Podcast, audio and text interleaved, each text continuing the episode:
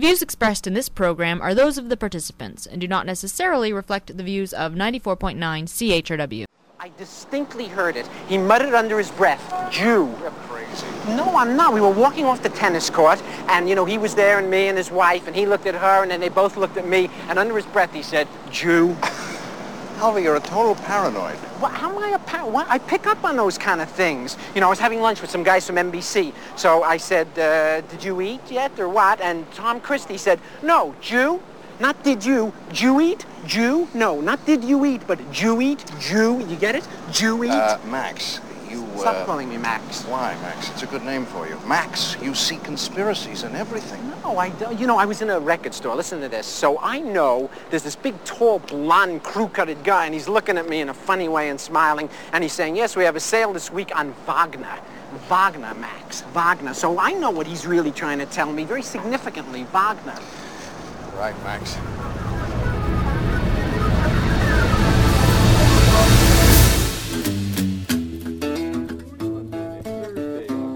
Teen 2014. I'm Bob Metz.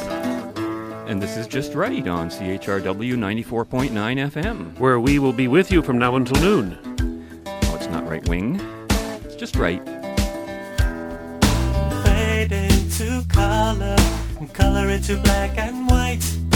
Under the bedclothes, everything will be alright. 519 661 3600, the number to call if you want to join our conversation today, or you can write us at feedback at justrightmedia.org. Got a lot on our plate today, don't we, Robert? Indeed. I'm going to end up the show with uh, my topic Happiness is a Warm Sum, based on the old Beatles song that you couldn't make any sense of the words of yesterday. But uh, it's interesting, they're trying to measure happiness, so that's why I say it's a warm sum. Also, want to talk about people ba- banking on blood. Ontario's blood supply is being controlled by the government, and they're not allowing payments to donors for blood supply, and that, that has some interesting consequences. Also, going to be talking about the Green Party, and I think, Robert, as I understand, you're going to start off with the, the, the rising wave of anti Semitism. Yeah, but don't forget, we're also going to be talking about baby Rhiannon Oh. in, here in London, who was tragically the killed. Costo I- issue. yeah. but that's uh, a little later. But you're right. The very first A lot of part of, stuff. the show is going to be talking about Jews, just like our opening clip says. And you Mm-hmm. know something that a lot of people don't even like using the word Jew. Mm-hmm. Did you notice that? A lot of PC people out there prefer to say, "Are you a Jewish person?" Mm-hmm. You know, rather than "Are you a Jew?" And I don't understand why that is. There probably is a good reason for it, but I don't understand. As a matter of fact, I don't like, uh, for the life of me, I can't understand anti Semitism. And yet we're surrounded by it. Where are the roots for such a hatred of a particular race and religion? Don't get it. I really don't. You know, I can somewhat understand the ancient animosity wh- which one tribe may have for another. You know, you're not from my clan type of thing. You're an outsider. You know, that's common in any culture. Isn't it the same then today?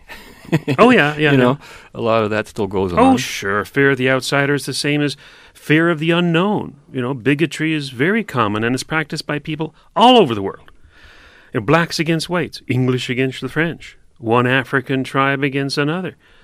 You know, these are somewhat primal and irrational fears which are easily overcome by reason in a civilized society such as ours.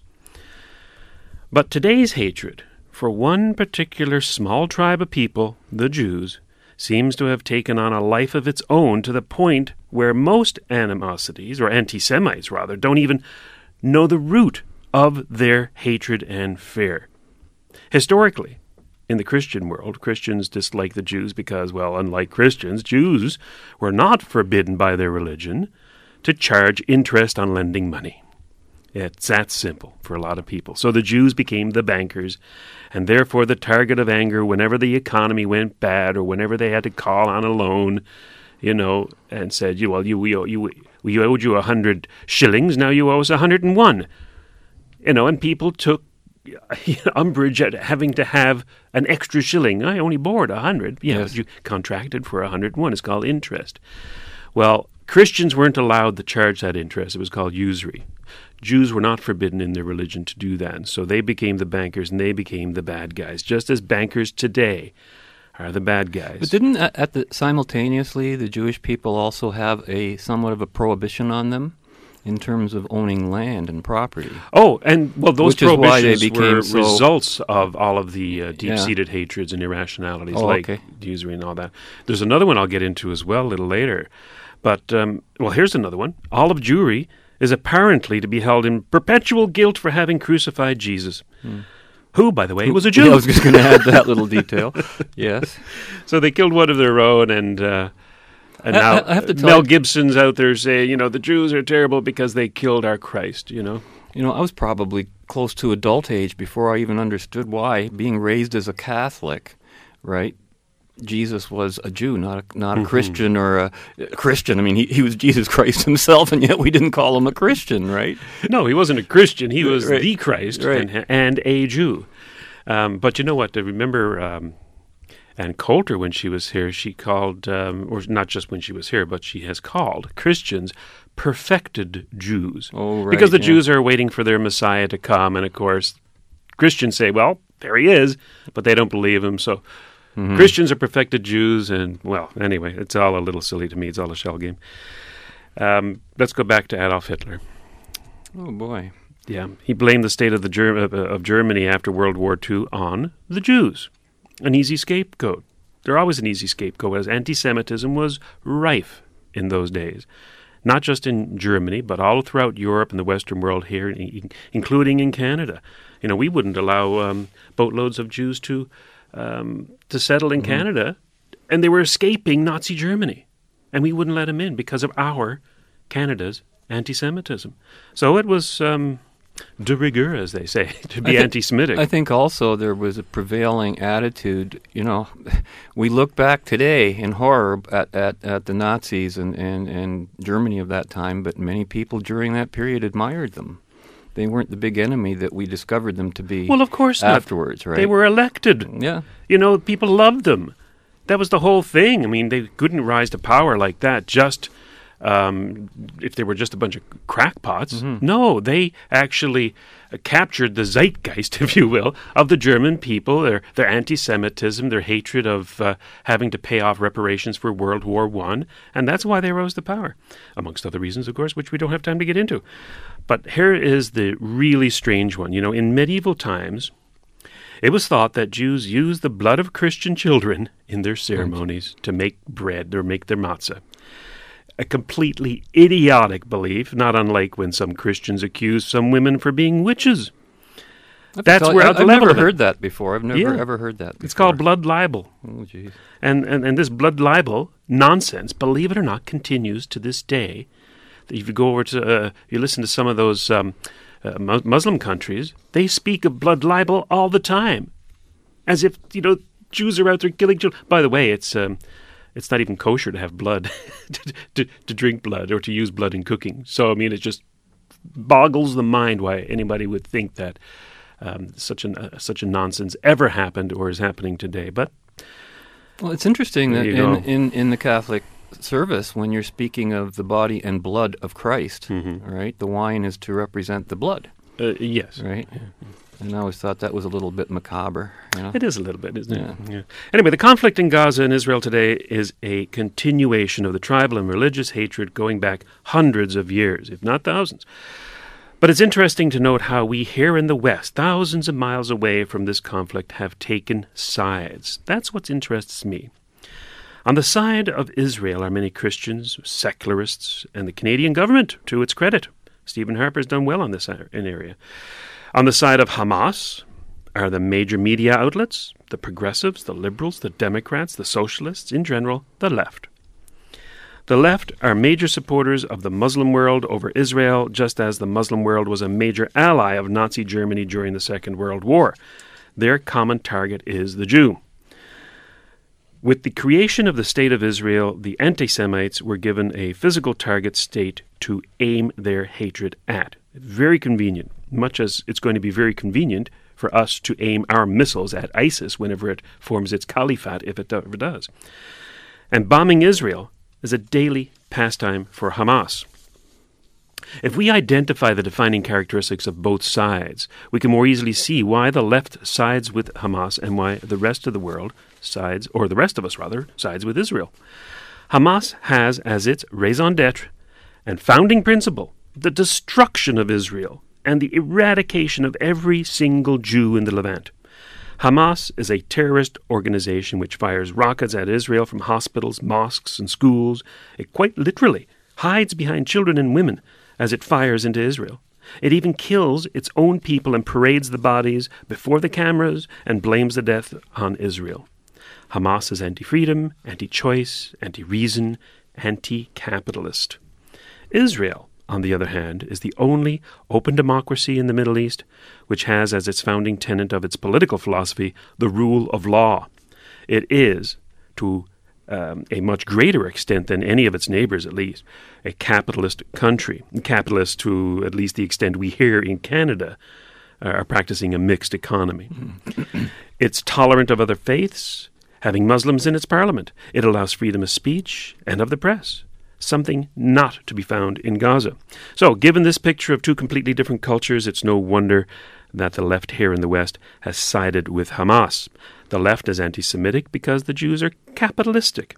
The left sides with the side of violence because the left has always achieved its goals through force. So it sees no difference there. To push the point home, note that the conflict in Gaza and Israel has received a disproportionate amount of press as compared to the genocide of Christians occurring in Syria and Iraq. Anyone on the internet and social media has access to the stomach churning atrocities perpetrated on Christians in Iraq by the Muslims of ISIS.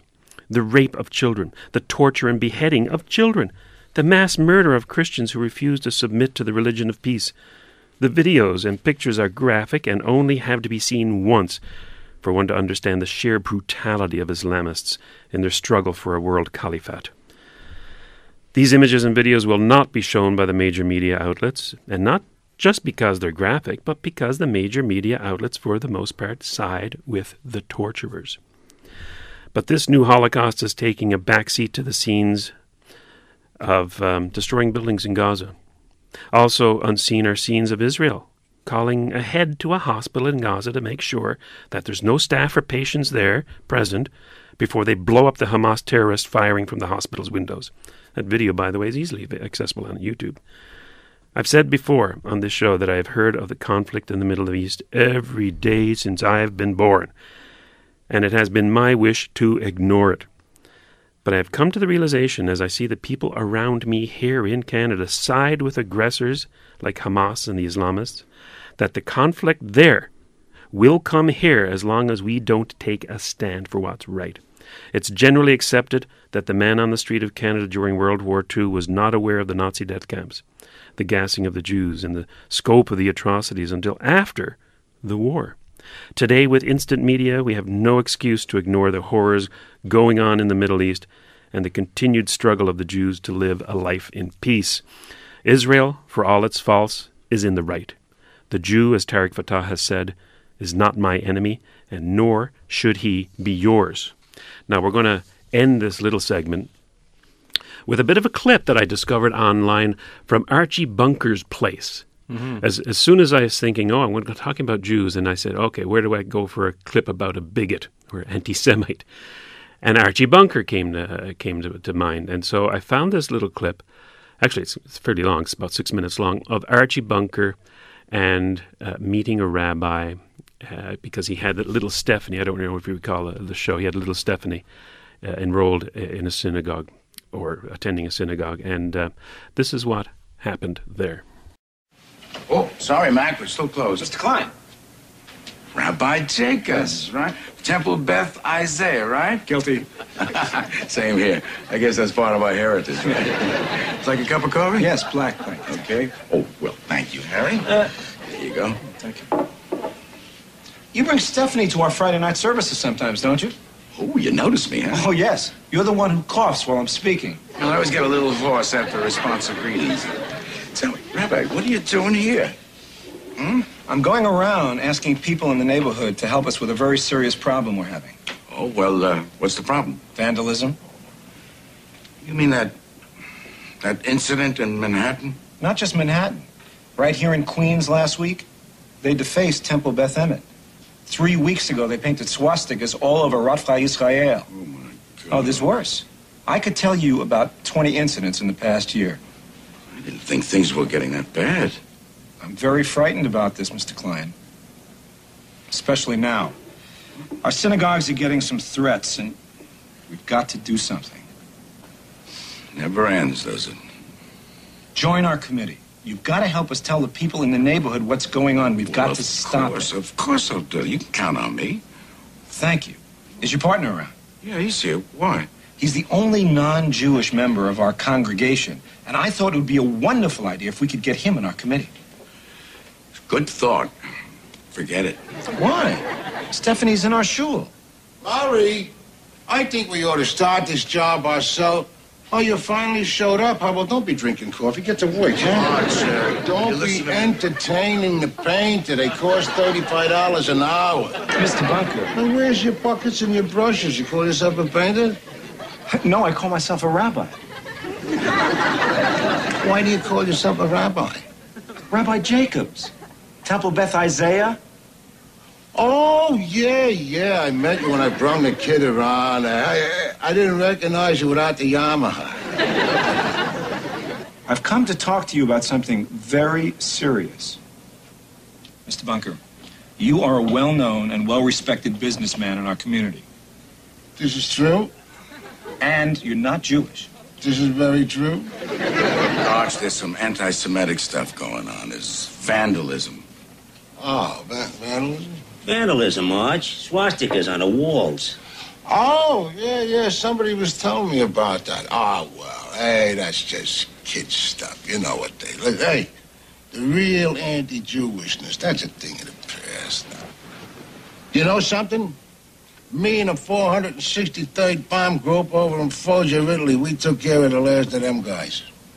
Well, unfortunately, you missed a few. Well, I mean, I know a little prejudice is still floating around, uh, you know, here and there, but uh, there's one thing about the U.S. of A. If people are going to be persecuted, they're going to be persecuted equal. Will you listen, please? You know that this is a real problem?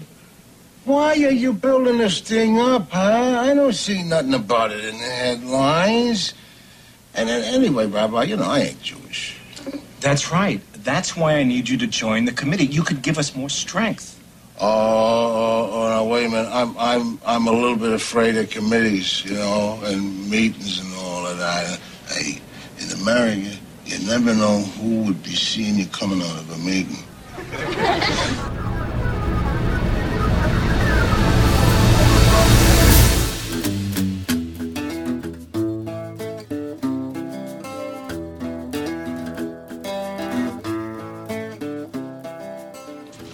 fellas. Hiya, Barney. Hi, Bonnie. Yeah, what's new? Oh, there's a lot of excitement down there at the temple. At the temple, what's going on?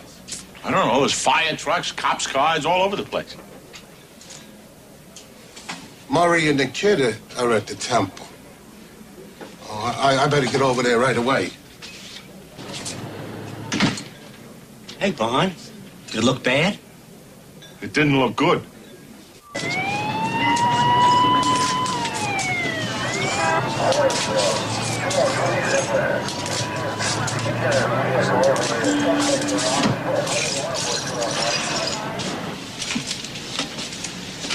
Rabbi, you've seen a lot of this. Setting fires in trash cans. At least no one was hurt. Well, this time we've got a good chance of catching these guys. Lady got their license number. In the meantime, there are some security measures you can take around here. Here you go, Steph. Why do people do this?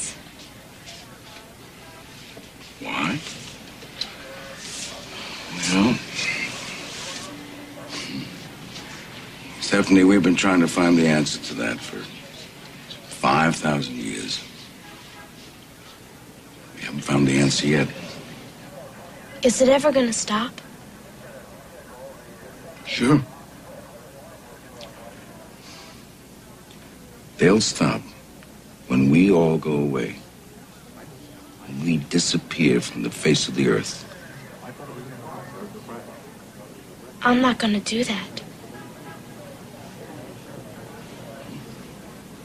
Neither am I. You know, Robert, anti Semitism comes disguised in many forms. And few were more embarrassing than the Green Party of Canada's Elizabeth May defending herself against charges of moral relativism in the pages of the National Post on August 2nd. Her reaction was prompted by a July 31st National Post editorial, The Greens' Foreign Policy Problem. In that editorial, the National Post editors wrote, quote, The Green Party has one fundamental problem. It's not clear why it exists, right? Mm. And we've said that. We've already talked about the history of the Green oh, Party. Yes, yeah. The editorial goes on to explain how most Green Party domestic policies have already been adopted by one or more of the Liberal, Conservative, or New Democratic parties. But on foreign policy, the Greens stand out from the rest, particularly with their position on Hamas and Israel. Both the Liberals and the NDP have joined the Conservatives in standing behind Israel in its current conflict with Hamas. For Ms. May, the issue is tricky because many of her most vocal supporters are your leftists who get their news from Twitter, Facebook, and Reddit, whose most viral content tends to portray Israel as the aggressor in every conflict, including the current one, just as you were saying earlier, Robert. Mm afraid to lurch one way or the other on this issue. This is still the National Post. The Greens called for a cessation of hostilities at a convention earlier this month and declared that the party would embrace a posture of engaged neutrality, a morally vacuous phrase when applied to a fight between a Canadian ally and a vicious terrorist group such as Hamas. But not all Green supporters are fans of engaged neutrality. This week, the Green Party president, Paul Estrin, posted a stridently pro Israel essay entitled Why Gaza Makes Me Sad on the party's website. Faced with reports of outrage and some membership resignations, Ms. May responded that Mr. Estrin was merely communicating his own views, not the party's position, and that I didn't know he felt this way about Gaza. Miss May's problem is the left's problem. Stand with Israel against terrorism and alienate the veggie potluckers, or embrace engaged neutrality and inhabit a la la land of moral relativism. And that's how that editorial ended. So Elizabeth May responded in her own rebuttal on August 2nd, headlined The Only Party with Principles, in which she asserted, We are the only party left in Canada that has principles and sticks to them. The Conservatives were once thought of as the party of fiscal responsibility, and of course they're not anymore. I'm just going to rush through this. New Democrats once championed the poor and downtrodden, trodden, but now uh, cater to the middle class. The Liberals have always been flexible with their principles. They base their positions on opinion polls. The Green Party of Canada, along with Green parties around the world, stands on six global values, and here they are. One, participatory democracy. Two, social justice. Three, ecological wisdom. Four, nonviolence. Five, sustainability. And six, respect for diversity. In the context of of conflicts around the world, we are anything but moral relativists, she says. The reason I was the only member of parliament to vote against the continued aerial bombing of Libya in 2011 was that the green principles of nonviolence and the promotion of a culture of peace made voting for the military conflict impossible. In the case of the current Israel Gaza conflict, it is critical that Canadian foreign policy follow the established principle of international law. It is simply not credible to say that Israeli Prime Minister Benjamin Netanyahu's siege of Gaza is legal and meets humanitarian standards as the other three party leaders do. The death toll among Gaza's civilians provokes the conscience of the world. Hamas is to blame for the provocation, but to imagine that Israel is blameless is untenable. End quote. I'm thinking, wow, mm-hmm. why not just come out and say you're the devil himself? You know, none of the six global values of the Green Party are either principles or principled. Uh, participatory democracy, that's mob rule, not democracy. Social justice is mob rule, not justice. It's basically from each according to his ability to each according to his need, is one form of that injustice. Ecological wisdom is just non defiable BS. It's not ecological, it's not wise. Dirt before people, stop producing wealth is the wisdom of the ecologist, right? Nonviolence is just another way of saying that you don't believe in the right to self defense. That's all yep. it means. And so called respect for diversity is pure evil when elements of that diversity are evil in and of themselves. You can't accept that. May admits that Hamas is to blame for the provocation, yet is too cowardly to admit that the so called provocation was, in fact, the initiation of violence against which she supposedly is opposed to, against Israel with its constant barrage of rockets. But Israel apparently is not blameless when it acts to defend itself against the provocation. She even goes so far as to say that this action is not legal according to some unnamed principle of international law. From all of this, however, I can conclude that the Green Party is a party of principle, a principle of nihilism and a hatred of life in general. And to add the topping to that, it was when you sent me that email uh, just earlier this week, uh, which I didn't realize you were going to send me. It came out of the blue. But of course, this just happened August 11th. And the headline in the Canadian Jewish News on that day was Why I'm No Longer President of the Green Party of Canada, written by Paul Estrin, who was just referred to in the National Post article, which was written before this happened. And he is a Jew. Yes, and he says, My name is Paul Estrin. Until August 5th, I was a president of the Green Party of Canada. Sadly, my moderate article criticizing a violent terrorist group could not be tolerated by the majority of the party membership. The article was eventually removed from the website. There was apparently no room within the party for dialogue, but not before some online commented, commenters issued threats about my personal safety. Those comments concern me a great deal those who wanted me out, and let me be clear, it was a large majority of those who control the party made it as simple as possible. They offered me a choice an easy resignation where I could get to walk away relatively unscathed, or a hard resignation that would, well, let's just say it would have been bad. The resignation was a very difficult decision for me, he writes. Just the idea of leaving, stepping away from something that I had worked so hard for, profoundly disturbs me. Now, allow me to advance to a second question why be president of the Green Party of Canada in the first place? I've always been attracted to the idea of doing what I can to make the world a better place. In my youth, that ideal drew me to the environmental and human rights movements. I joined the Green Party because I wanted to prove to myself that I could make a difference. And for a time, I truly believe I did. As a Jew and one who has supported and continues to support Israel's right to exist, I have long been sensitive to and bothered by the negative one sidedness of many with whom I have worked and volunteered. My recent experience has elicited comments from many in the Jewish community who tell the same story.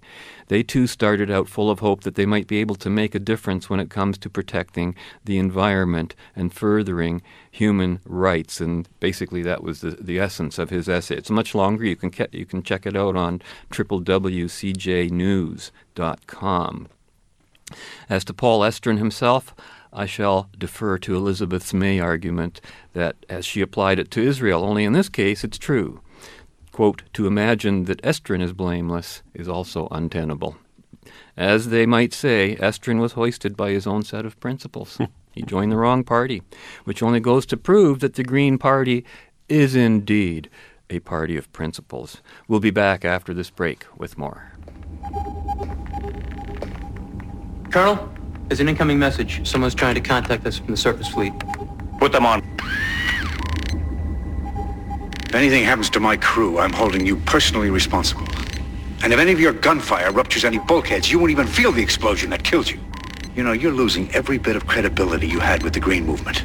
I can't believe that you convinced other environmentalists to do this. It's too radical. Unfortunately, I did have to hire a few mercenaries. It's not often seaQuest is without her crew. I'm cutting off your access to the UEO computers. I have what I need. The shutdown codes to polluters all over the world.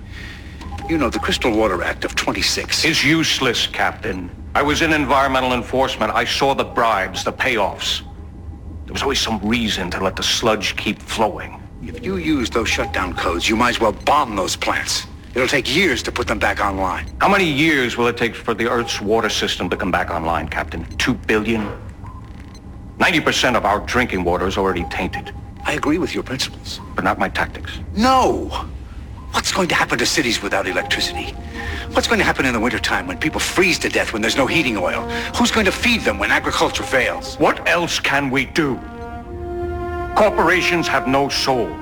Earth must find a new way to use her water, Captain, but nobody changes until they're forced to. Oh, and you're that self-appointed force, is that it? Why not? You've had this ship for some time and done nothing. Now it's my turn.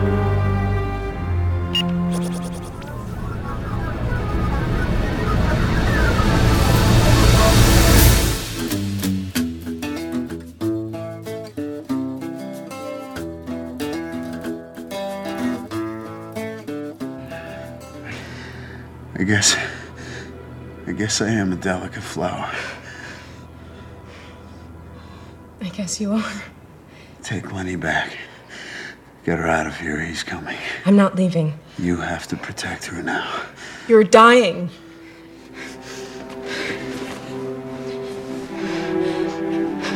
I don't know how to do this, but I know you need it, so. No. Get out. Get out! You need blood. No, not yours. Look. Not like this. I want to do this. What do you do when the one thing you need to save your life is the one thing that would make life unbearable?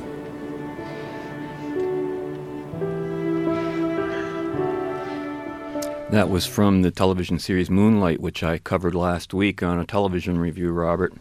And uh, although that was a vampire talking about blood, it sounds very much like the Wynne government's attitude on Ontario's blood supply, in the sense in which it cannot tolerate any private for profit efforts to increase that supply. It's amazing how they, what they're doing to do against that. More proof that our health is not the priority of the government, but instead its faulty and destructive ideology is what they're protecting. When we talked about you know, increasing the supply of kidneys on a past show. I don't know if you remember that. Mhm. We suggested that maybe we should try capitalism, not instead of, but in addition to the current monopoly begging and free voluntary donation system. I don't, you know, why shouldn't anyone be able to say, leave their organs in their will and that, that money from that could go to their estate? So many people die without an estate, and it might be something that could at least contribute to that. And when a lot of people are banking on the blood supply for their very survival, conscious attempts to reduce the blood supply are to me unconscionable. Ontario to ban payments to blood donors, says the National Post, and written by Maria Babbage in the July 23rd uh, Uh, edition. And she writes Ontario plans to join Quebec in banning payments to people for their blood and blood plasma after, paid plas- after a paid plasma clinic in Toronto opened its doors to donors. The Liberals have been trying to prohibit any monetary compensation to people for their blood and plasma, such as reimbursing them for expenses, for more than a year. The new bill would ensure the poor aren't exploited and coerced into providing their blood or plasma, said Health Minister Eric Hoskins. You ever hear anything more flimsy? the only exceptions would be blood given only for research and emergency collection due to a major catastrophic event, he said. Quote, this decision to prohibit payment for blood and plasma donations will in no way reduce the supply or the availability of blood and blood products for Ontarians, Hoskins said, but it will protect the integrity of our current blood donation system, a system that works, end quote. That's all politicians ever care about is their systems. Ever. You never hear them ever care about people. That's right. It's not even on the list, just that system.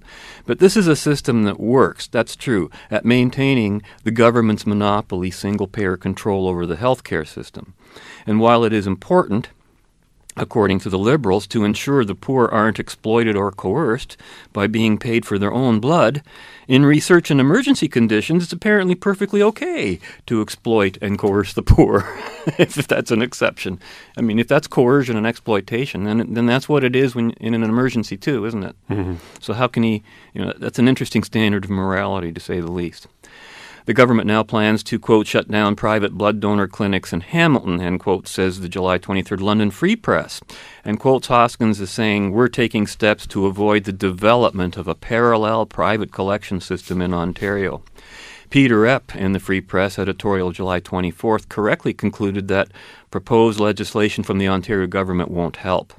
He noted that, and this is funny, in late June, Canadian Blood Services issued a plea for summer donations, citing increased traffic accidents and a shortfall of blood supplies.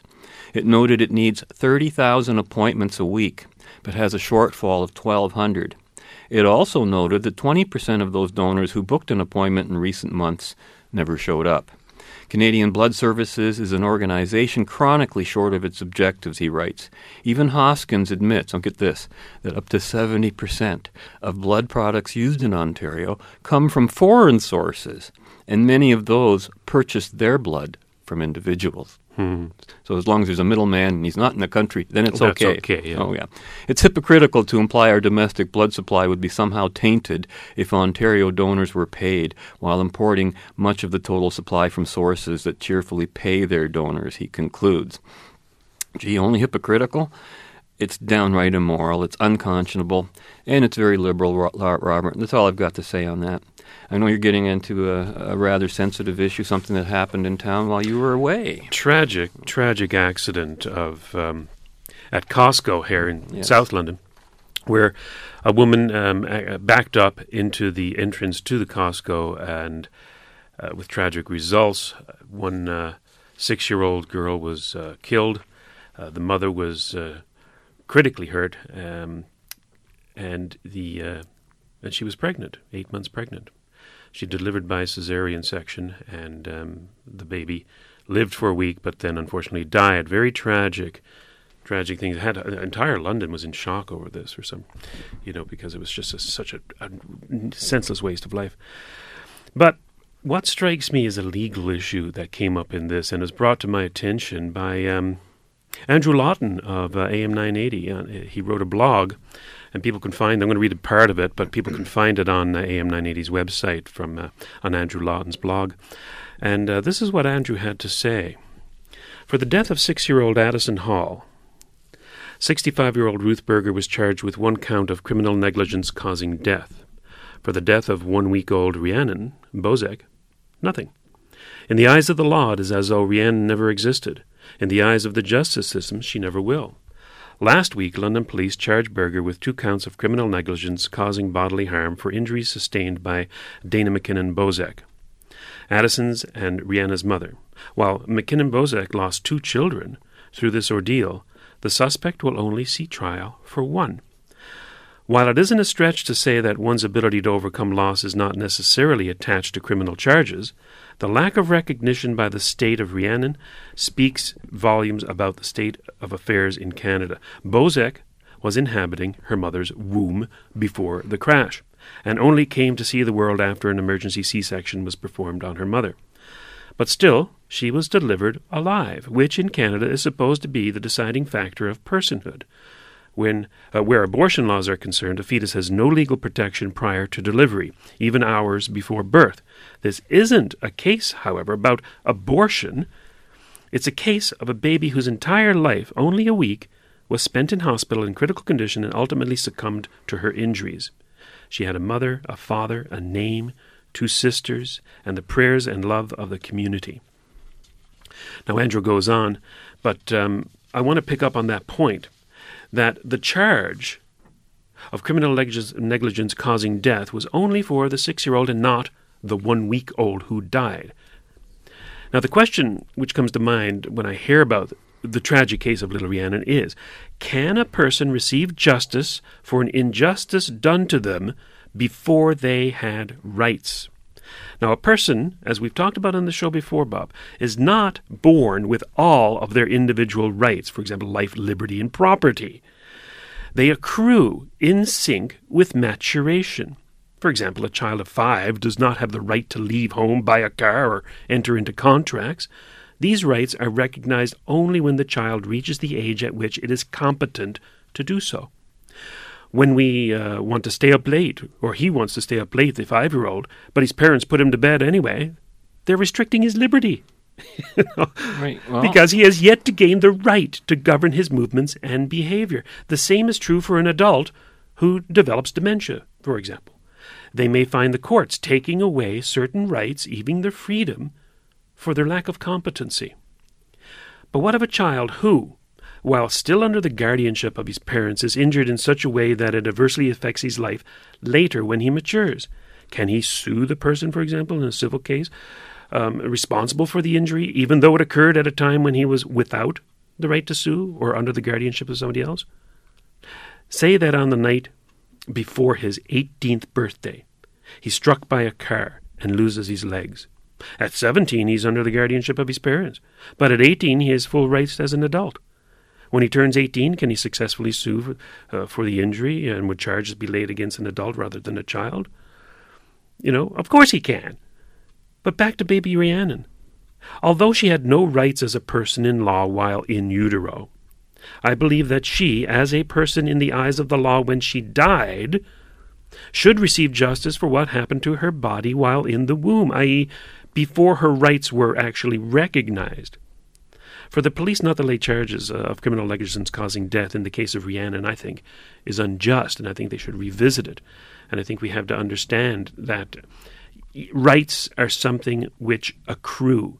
It's not a simple matter of, oh, you know, I'm. Uh, I'm five now. I can go out and buy a No, car. it's, a, it's, it's, it's a difficult issue, and also there's the rights of the parents involved and their interest, which gets into the whole abortion issue. Very, Yeah, which lot- I don't want to get into, no. but there's also civil matters as well. I mean, the child or the baby, even if it died in utero, had a value to the mother, Mhm. and yet there's no loss, there's no criminal charges on that basis either. You know, it's it's a sticky issue, and I think that we should address it.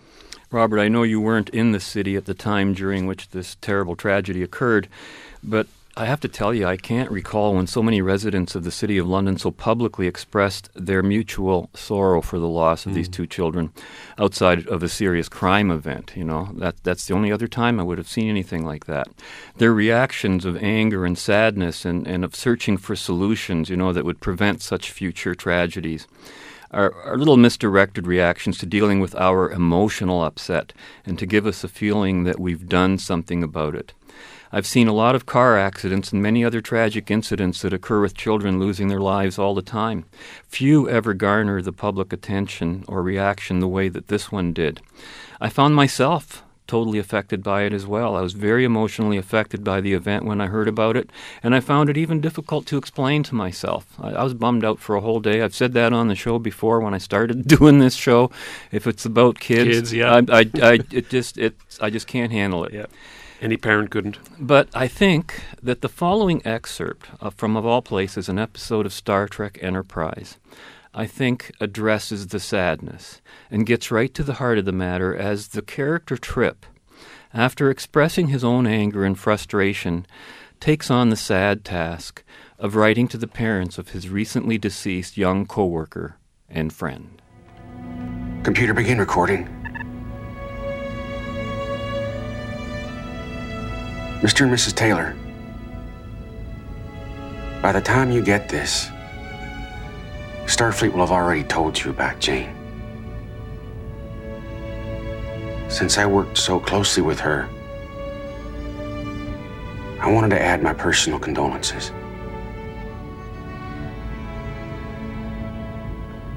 I have to confess, I've been putting off writing this for a while.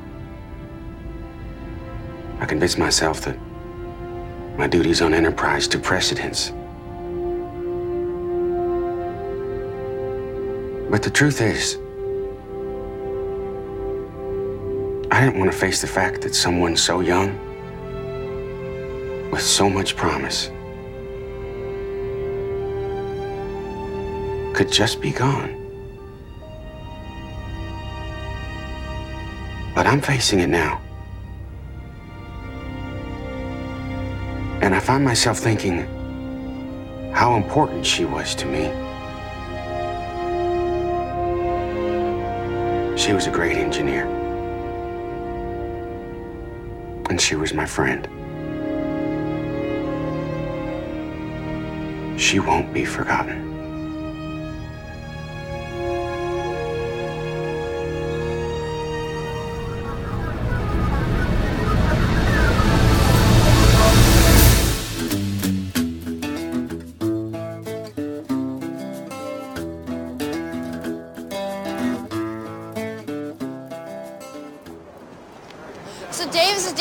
Woman. Oh, yeah? Yeah. He says I only like him best when he's not being himself. You think I'm a snob? Well, I think it's hard to date civilians. They have jobs. We are the job. They don't get that. I like him. I, I, I do. I just the life he wants to lead, dinner parties and real estate. Ugh, it's so empty to me. There's nothing wrong with having money, Grace. You know, people just want to live a comfortable life and be happy. Are you happy? Yeah, I am. Because I know myself. I think your problem is, is that you're still two people. You're the cop and the rich girl. And until you can accept where you come from and who you really are, I think it's going to be pretty hard to be happy. Interesting discussion on happiness, which is again in the news. And um, you know, happiness. Can, are you happy, Robert? well, my moods change. Sometimes I am, sometimes I'm not. Have you ever been in a down mood and still been able to say that you're happy?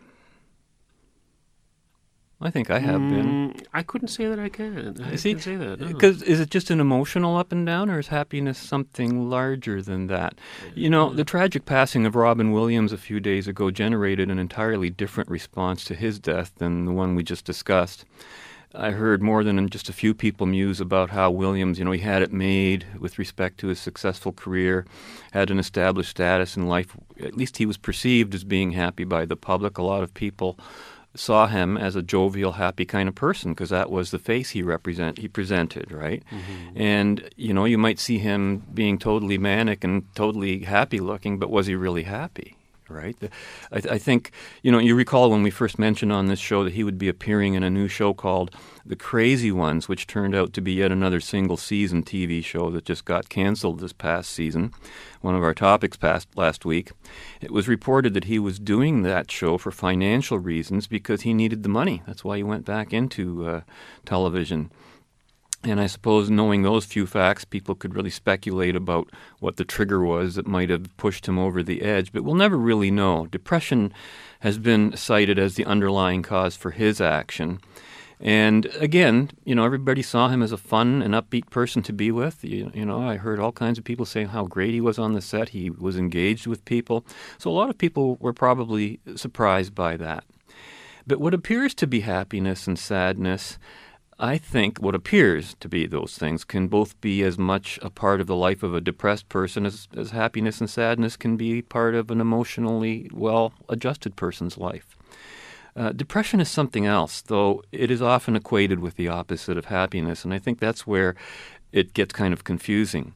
One thing I think is true that whatever happiness means to any particular individual, I would find it difficult to dispute that happiness is both the standard and the objective against which all other modes of emotional and psychological states are measured, wouldn't you say? I mean, that, that's the standard. That's yeah. what you're aiming for. If you're not that, well, then there's something wrong with you, man. All right? And I kind of like the definition of happiness that was inferred by our last audio bite. You know, un, until you can accept who you are and where you're from, it's going to be pretty hard to be happy because happiness is a state of non inner conflict. You can't be two people at once, and you can't hold contradictory principles and beliefs at the same time. That'll make you unhappy. You might get some laughs out of it, or, or, or be even sad, but I don't think you ever be happy. We last discussed this on the show when we focused on a published commentary by National Post's Peter Foster called Gross National Unhappiness, where it was reported that the French were, as a nation, reportedly the most unhappy lot of the bunch. Remember that? Once again, suggestions re- repeatedly keep arising that advocate we should officially measure various national happiness census polls, mostly as a distraction, I think, from the fact that the only real measurable stats one can access are financial and economic, and those aren't looking so good these days, particularly with mounting global government debts and deficits. So I guess I shouldn't be so surprised to learn that a group of British researchers have, according to an August 6th National Post report, created a mathematical equation that they claim can accurately predict moment to moment happiness, a rare quantifiable study in the emerging field of happiness research, it says. Sounds more like junk science to me. Yeah. And apparently, they're saying if you are expecting to be happy, you're setting yourself up for unhappiness. The subhead head of uh, Sarah Boesveld's article, Expecting Happiness, reads Equation says happiness is beating expectations. Researchers had 26 participants play a decision making game in which they made money and lost money.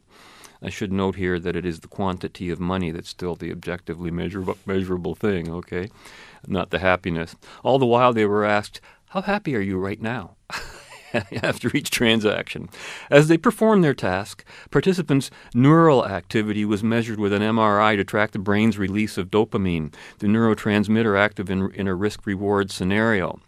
From these results, scientists created a computational model in which self reported happiness was related to recent rewards and expectations.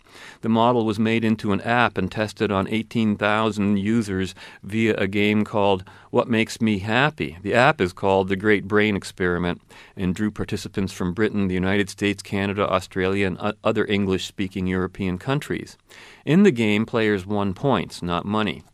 The study actually seeks to quantify this happiness rather than study its merits or value in people's lives, an approach the study co authors hope will make their data useful for policymakers. Here we go, the government's getting in on it. Trying to square expectations on the part of constituents with whatever the results may be. So they want to keep them happy with no matter what disaster they, they perpetrate on us. But uh, you know, whatever else this study may be, it's not about happiness. It's about stimulus and response. I mean, is a dog happy when he gets a reward for fetching a bone? Would you call him happy? No, I, I don't think that word applies to animals. They can be I, I disagree with you. I, you? I think that you can put emotion, human Yeah? emotion. I hate to anthropomorphize, Well, but I think you can do that. I think that's what you are doing in, a, in an effect, and I think it's a dangerous thing to do. it is, and I agree to that. But I, hey, I know when a dog's happy. Sorry. Well, you do- know, it basically all they've concluded is you're happy if your results ex- meet or expe- or exceed your expectations. So don't expect a lot, and you'll be happy. And so no wonder governments like this idea. You know, Rand defined happiness as a successful state of life, a state of non-contradictory joy. Happiness is that state of consciousness which proceeds from the achievement of one's values. That's something an animal cannot do, and it's values that that study immediately dismissed from their study of happiness. I mean, that's something an animal cannot do. An animal values food, Not- affection. Well, not in the sense we do. It doesn't know them consciously. It doesn't. It, could, it couldn't write a book about its values. It knows. It, Well, it's just it's, 'cause I it's- can't write a book It's about just my values. stimulus and response. I don't think it's I, about I'm values. going to have to disagree, and I think Really? we should talk about this later. That might be a good subject. but but here's here's the point. She says a morality that dares to tell you to find happiness uh, in the renunciation of your happiness, to value the failure of your values is an insolent negation of morality. And this is almost what they're saying. You know, be happy with whatever you got. Always good advice in a sense of don't be depressed and don't let yourself get down. And she says happiness is only possible to a rational man, the man who desires nothing but rational goals, seeks nothing but rational values, and finds joy in rational actions. So I think consider what they've done with this study of happiness. They've openly admitted that they're avoiding the merit or value of happiness in people's lives, and so have avoided any rational definition or measurement of happiness. There's no real effort required on the part of the study's participants to find themselves in the happy camp. Happiness without effort isn't true happiness. It can be a contentment. I think happiness. This is, this comes down to a, an issue of definition, no doubt. Mm. But this study on happiness, I think, as it is presented here, is a complete sham on the face of it. I think it's just another attempt to cash in on taxpayer dollars and to convince the taxpayers that they'll be happy to pay for it. A lot of that going around. And so I'm not expecting so much out of this so called study, so I guess I'm happy about it. oh, man, what a crock of crap. Well, now. Now I'm happy, and we hope you'll be happy too by joining us again next week on our journey in the right direction. Until then, be right, stay right, do right, act right, think right, and be right back here. We'll see you then. Fade into color, and color into black and white. Under the bedclothes, everything will be alright. For the sake of argument, let's say I have a problem. Uh, What would be your plan for addressing it? I'm going to recondition your brain so that the need for completion isn't so overwhelming. I've come up with a series of exercises to help with your compulsive need for closure. What? I take issue with the word compulsive. All I'm saying is we live in a world where closure isn't always an op.